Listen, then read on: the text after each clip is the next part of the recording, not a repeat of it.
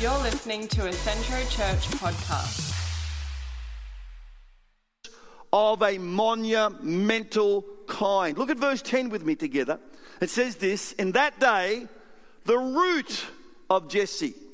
Now that's strange because he just said that the, uh, that the shoot from Jesse would come, and now he says the root of Jesse will stand as a banner for the people, the nations will rally to him, and his resting place will be glorious.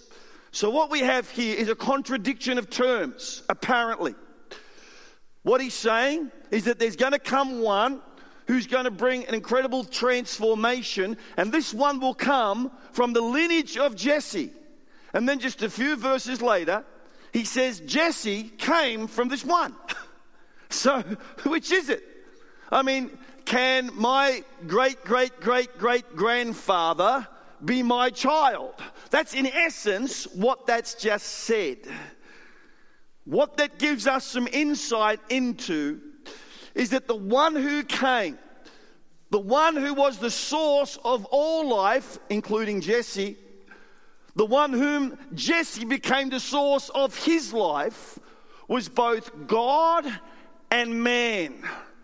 What he's talking about here is the eternal, existent Son of God that existed before the world was ever created.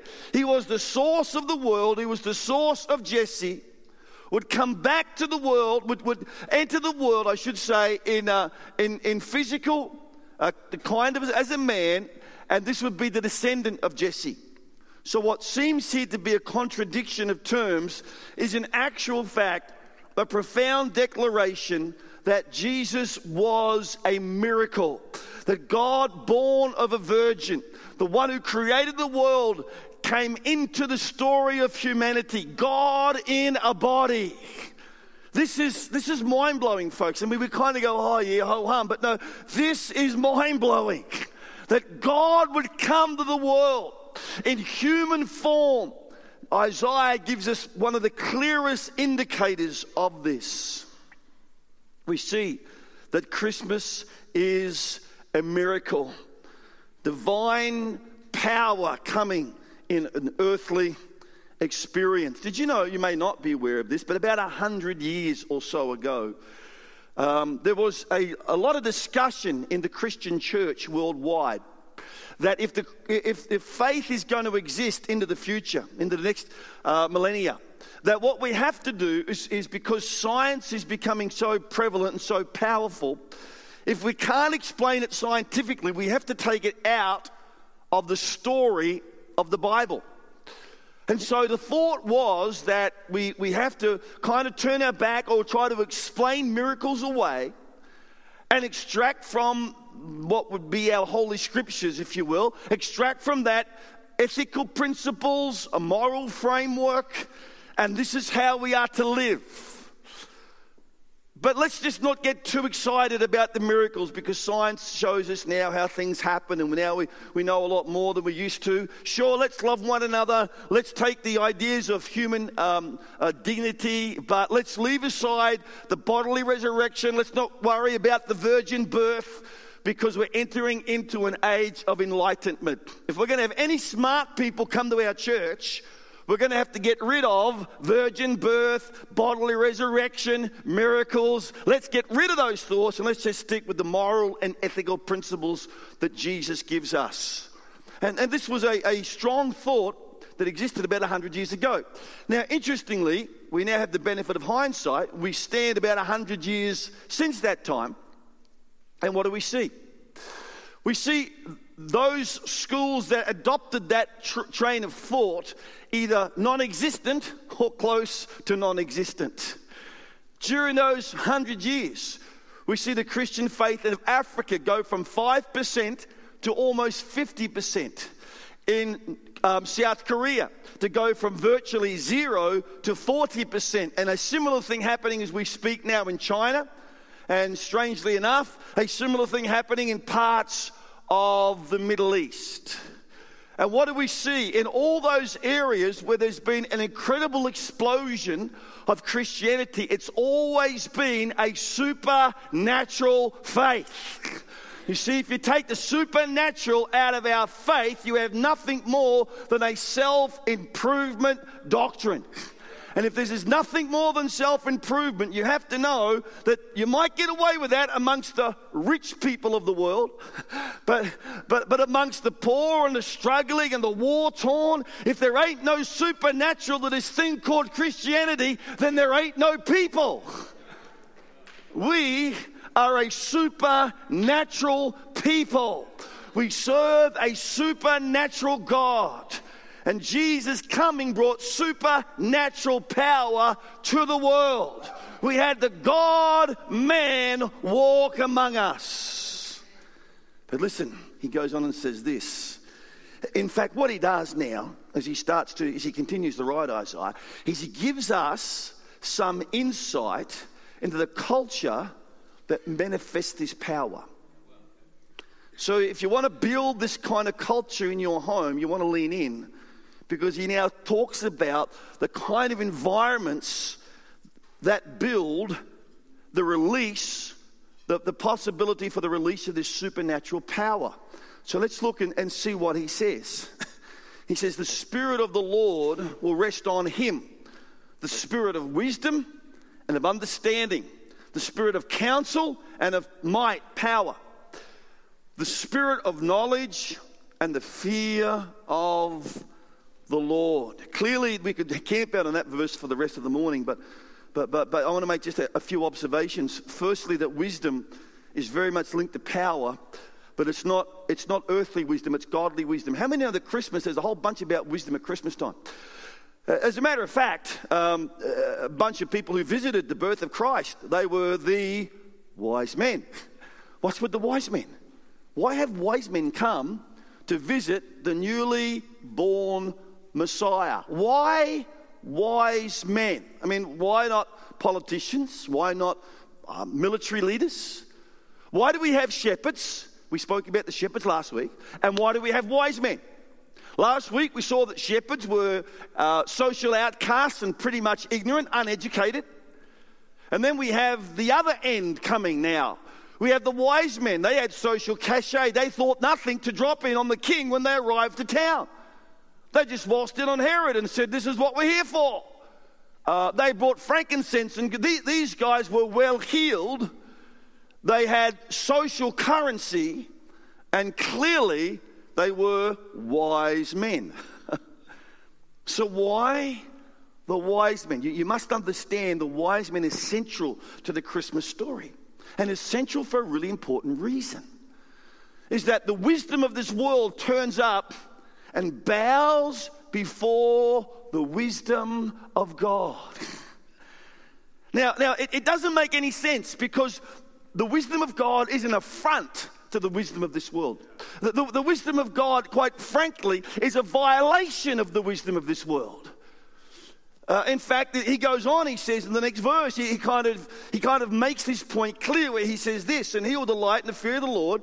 Um, he will not judge by what he sees with his eyes, nor decide by what he hears with his ears. Now, how many know that's how science functions, right? The wisdom of this world. How did you derive the wisdom that you have of this world? Pretty much, you derived it from what you had read, from what you have seen with your eyes, or what you have heard with your ears, right? That's how you have pretty much defined your wisdom. And yet, what we see here, the wisdom of God, is not defined by what we see with our eyes and hear with our ears. There's something more profound going on here. I want to suggest to you there's something at a spiritual level, there's something supernatural. There's some things that you can only understand and embrace in your heart. And that is contrary to the. How, how many know that this world loves to laugh at Christians and uh, quite a, a, casual observance, really, of the social prophets today. And, and you see people mocking Christianity, they mock the faith that you and I are a part of. They pay some kind of lip service to the moral teachings of Jesus, sure. But they, they are quick to condemn. They are quick to undermine and, and, and make us look stupid. And the truth is, folks, the truth is, nobody likes to look stupid. You struggle with looking stupid. I don't like to look stupid. You've gone to some extraordinary lengths at times to seem calm, cool, collected, and in control, even when you're not. You try to look clever when you have no idea what's going on.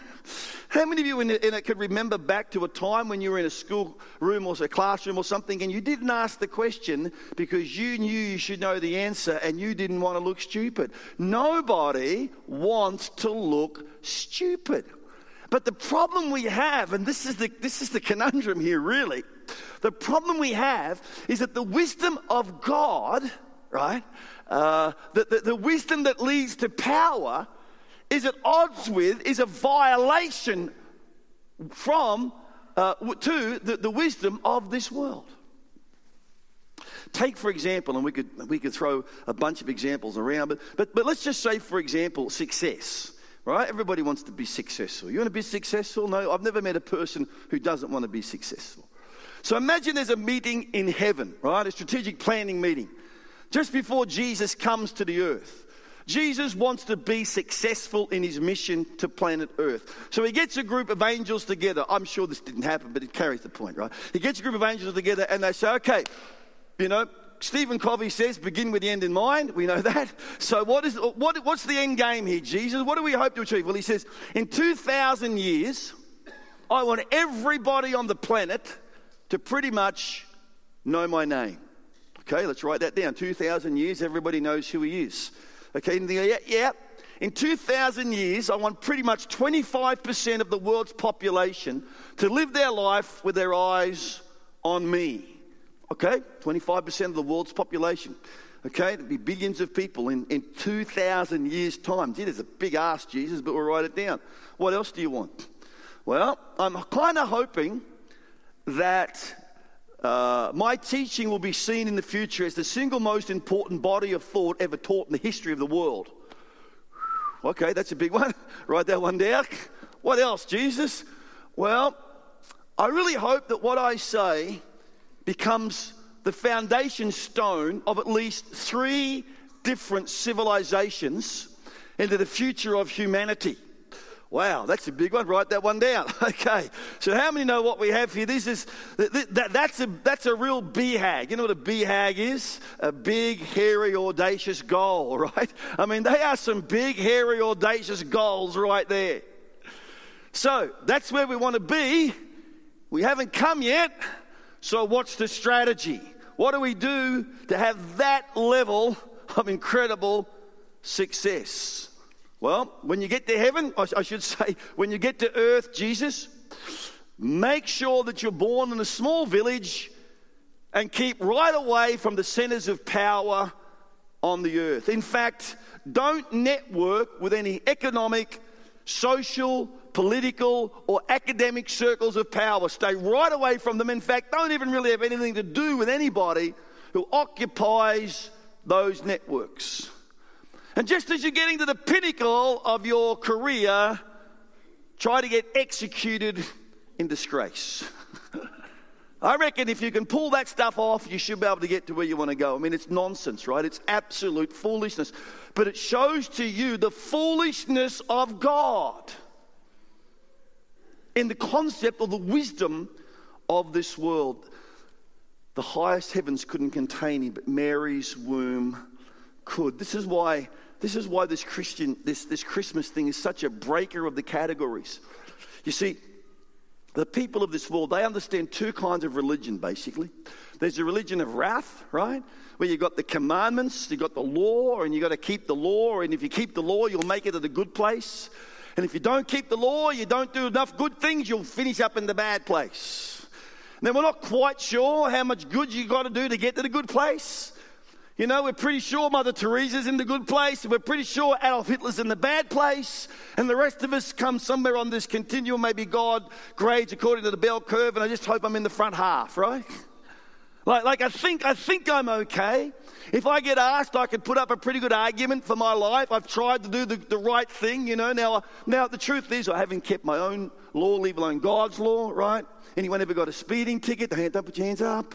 Uh, anybody ever gone on a diet and, and, and didn't, you know, keep what they said they were going to do? But we don't even keep our own principles. That's the point.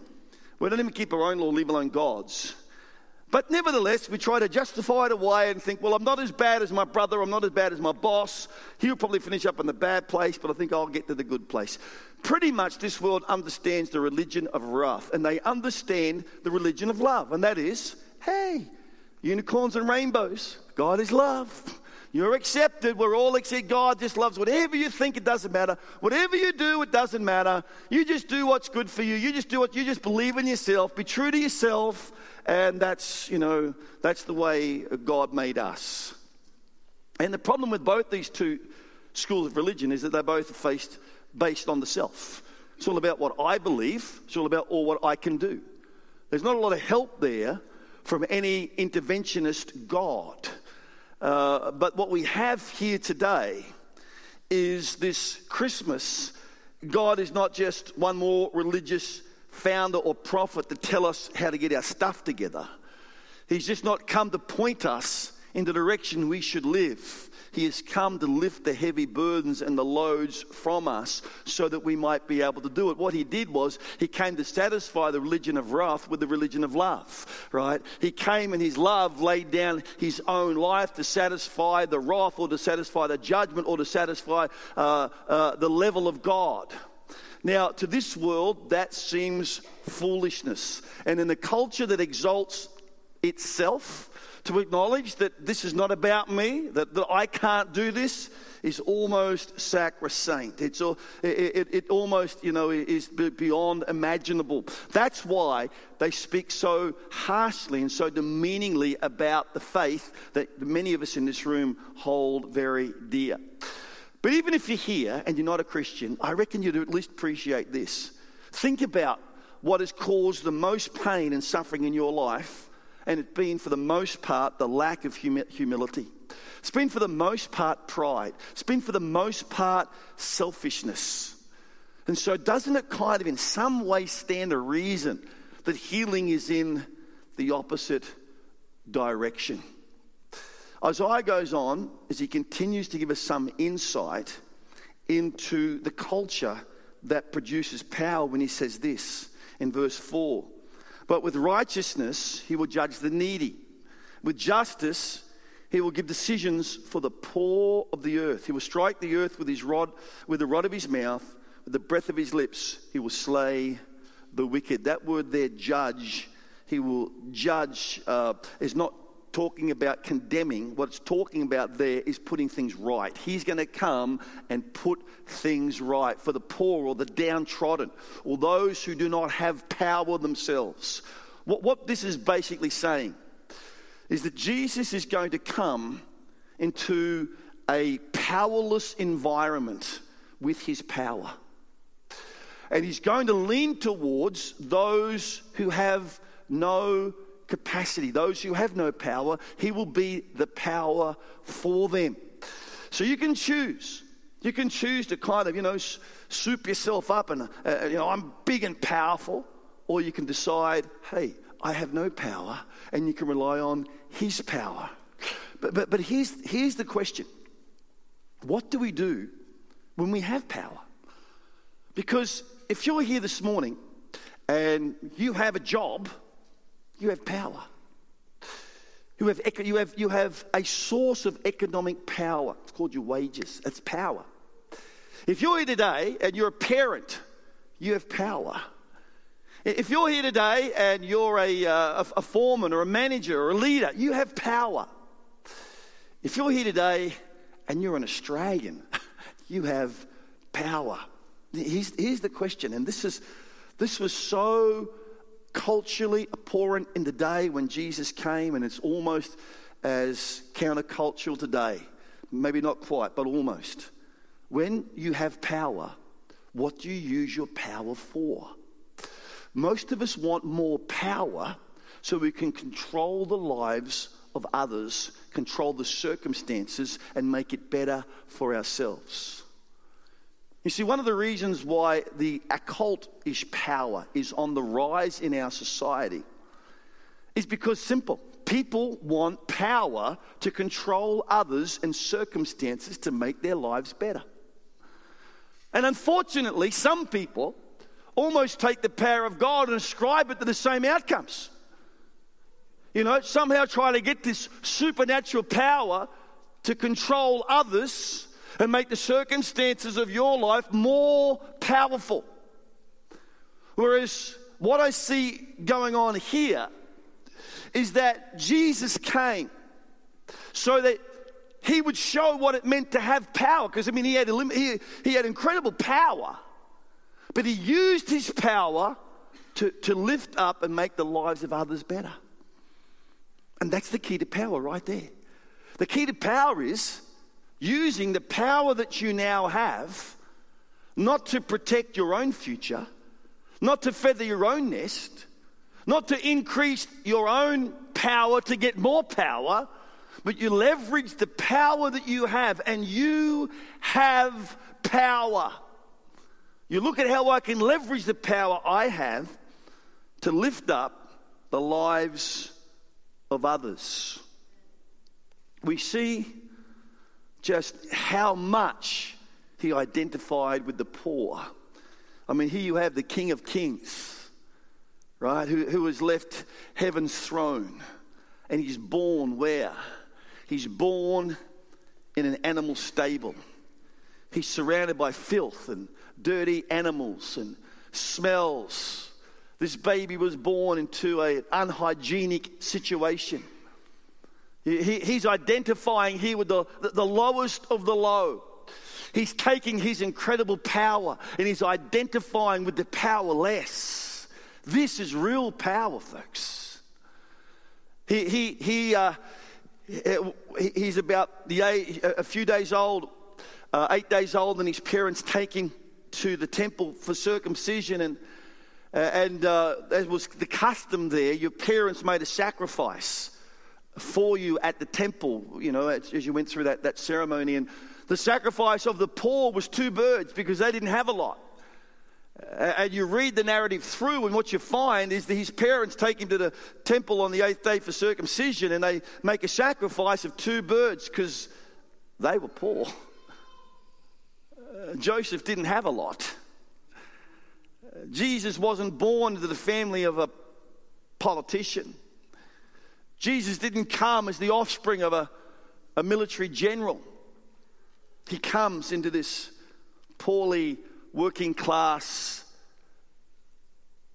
down and out home, if you will. And he identifies with them. He identifies with the poor. You know what? Someone could come along and look at him and say, What are you doing here? You don't belong here. You don't belong amongst these people. You're better than they are. You, have got, you, you've, you, have got greater social cachet than this group. Why don't you go and hang off with, with, with the, the, the, hobnobs in Rome or, you know, at least find the religious leaders? Why are you hanging with this lot, these peasants? You're better than this, Jesus. But Jesus understood something about power. Jesus understood it wasn't about leveraging uh, what I have for the benefit of myself. He took what he had and he laid it down for the benefit of others. See, this is real power, folks. This is where supernatural power lies. The Isaiah goes on and he writes this and he gives us some insight into that, the effect of this power on, on society. Where he says, Righteousness will be his belt and faithfulness the sash around his waist. The wolf will live with the lamb. The leopard will lie down with the goat. The calf and the lion and the yearling together, and a little child will lead them. The cow will feed with the bear uh, their young will lie down together. The lion will eat straw uh, like the ox. The infant will play near the cobra's den. And the young child will put his hand into the viper's nest. this, is, um, this is poetry for sure, but it's showing us something very, very important. Jesus didn't come to simply make us a slightly better man or a slightly better woman. He didn't come somehow he might make the world a better place. He came to bring a better world, and He came to make a better you. He doesn't come to make what you are better, He comes to bring a new version of you. See, He doesn't say here that the ox, He'll make the ox be able to run fast enough that he can flee from the lion. He changes the very nature of the lion, that the lion will now come and eat straw with the ox. He, he doesn't sort of put supernatural uh, blood into the child, so if the viper bites the child, that the, the child doesn't die. He changes the very nature of the viper. Whereas the viper no longer wants to strike the child, the viper now plays with the child. He changes the very nature of things. See, this is the supernatural power of Christmas. The very nature of the, uh, the very heart of man, the very heart of society is changed. So I've put it together in a two line little poem so you can remember this. right? Otherwise, you'll get home and you'll be in the situation where you need power. And you think, oh, what did he say again? Some verses in Isaiah somewhere. I like to find it. Where is it? One of the reasons that we like to just get a passage and work through it verse by verse is so that when you get home and you can't remember what was said, at least you could mark it on your Bible and you can go back and read it again. You go, I think, I think it was around this. Not, notwithstanding that, just, I'm going to get you, can we put it up on the screen? Uh, here we go. Power like, a power will like water flow to where it is soft and where it is low. Did you like that? So we're all going to say that together, all right? On the count of three, one, two, three. Power will, like water, flow to where it is soft and where it is low. We're going to say it one more time with meaning. Power will, like water, flow to where it is soft and where it is low. Thank you. I thought that was a little kind of catchphrase that might help you remember the key to power. See, Jesus came and he made himself low. He, and, and isn't it true? Whenever you're trying to get water through a hose without a pump, you've got to go from a higher place to a lower place. Because water always flows to where it is soft and where it is low. And from what I can gather, so does the power of God. If you need more power, if you need a change in the nature of your relationships, then the question is how do I soften and how do I get lower? That's the question. See, if you need power in your workplace, the question is how do I soften my heart and how do I get lower? Because that's where the power of God lies. That is counterculture. Because most of our society thinks power is in high and mighty the higher I get, the more power I've got, you know, the more I can lift myself up by my bootstraps, the, the, the, the more intimidating I can be. And we think that's the way for power. And we look around and we see all kinds of people trying to display their mighty power. But the problem is, the key to supernatural power is so countercultural to our very thinking. I don't know what you're basing your life on, and I don't know what you're hoping will help you face the inevitable struggles that the days and tomorrows will bring. I don't know what gives you a sense of value, a sense of worth, if it's maybe love and romance, you know, the arms of another person. Maybe it's money and possessions. It's how I can fortify myself from an economic point of view. Maybe it's my achievements and my success. I just love to tell everybody how much I've done and what I've been able to achieve. The truth is, if it's anything else, if it's any of those things, we are pushing counter directional to the power of God. We're going the opposite way. And they will desert you along the way, and in the end, completely disappoint you. Is it any wonder Paul says in 1 Corinthians chapter 3 and in verse 18. He says, Do not deceive yourself. And, and I would say to you this morning, don't just not deceive yourself, but don't let others deceive you. You tune into the prophets of this age, and they will tell you why your belief structure around, around Christianity is, you know, it, it makes no sense, it's illogical. Uh, they will try to tell you that that truth is found within you and that somehow, you know, you've got to lift yourself up by your own bootstraps. There is so much deception out there today that, that our society now is just settled as this is common sense. This is now, this is now right. Don't be deceived. If any of you think you are wise, see here it is. If any of you think you are wise by the standard of this age, you should become fools so that you might become wise. I'm not talking about behaving child, childishly in terms of foolishness, but, but, I, but I am suggesting that the wisdom of God is diametrically opposed to the wisdom of this world. And I am suggesting that the way to supernatural power is a counter cultural revolution within your heart. Where you see that real power doesn't come by lifting my voice and by, you know, uh, standing on my toes and trying to manipulate people through the forcefulness of my personality. But real power comes like water to where it is soft and where it is low. Who is there that you could serve your power with this Christmas? How could you serve? How can you serve your family? How can you serve your community? How can you serve your church? How can you serve your place of employment? See, this is where real power lies.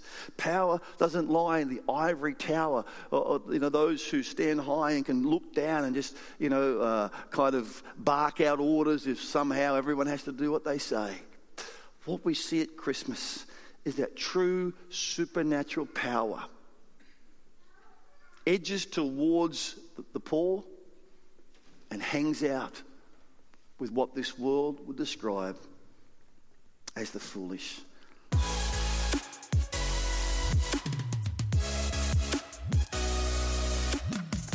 Thank you for listening to this podcast.